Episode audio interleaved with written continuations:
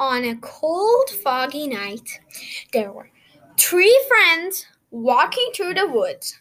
Bella, Jeremy, and Ted had been friends since the first grade.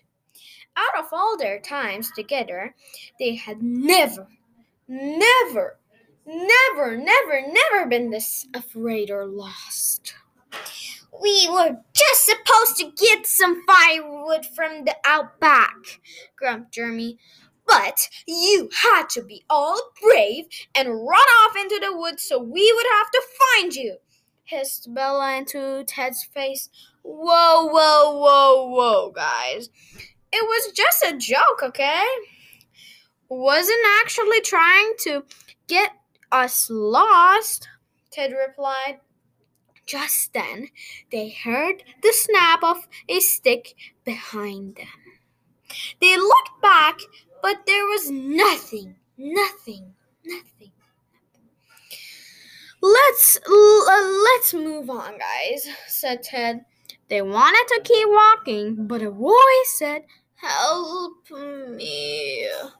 They looked back, and they saw nothing, nothing, nothing. Then they took one last step and they fell in a trap and they passed out. When they woke up, they were in a house.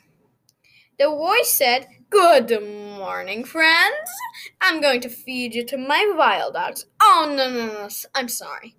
To my tigers and sharks. Of course, of course. Yeah, yeah. And I need to go buy some things like groceries and stuff. Don't, don't move at all. Look, at all. And it disappeared. It's all because of you, Ted, cried Bella. Yeah, Jeremy agreed. Ted was too tired to answer. Then the girls then a girl named Moon said, Hi, I am Moon, and I am going to help you escape. The friends were happy. They went with the girl and she led them out of the forest. But before that, she said, Wait, wait, wait, wait. The friends stopped and she left them and eat them all at the same time. The friends should not trust the stranger. Okay, that was seriously end. Bye!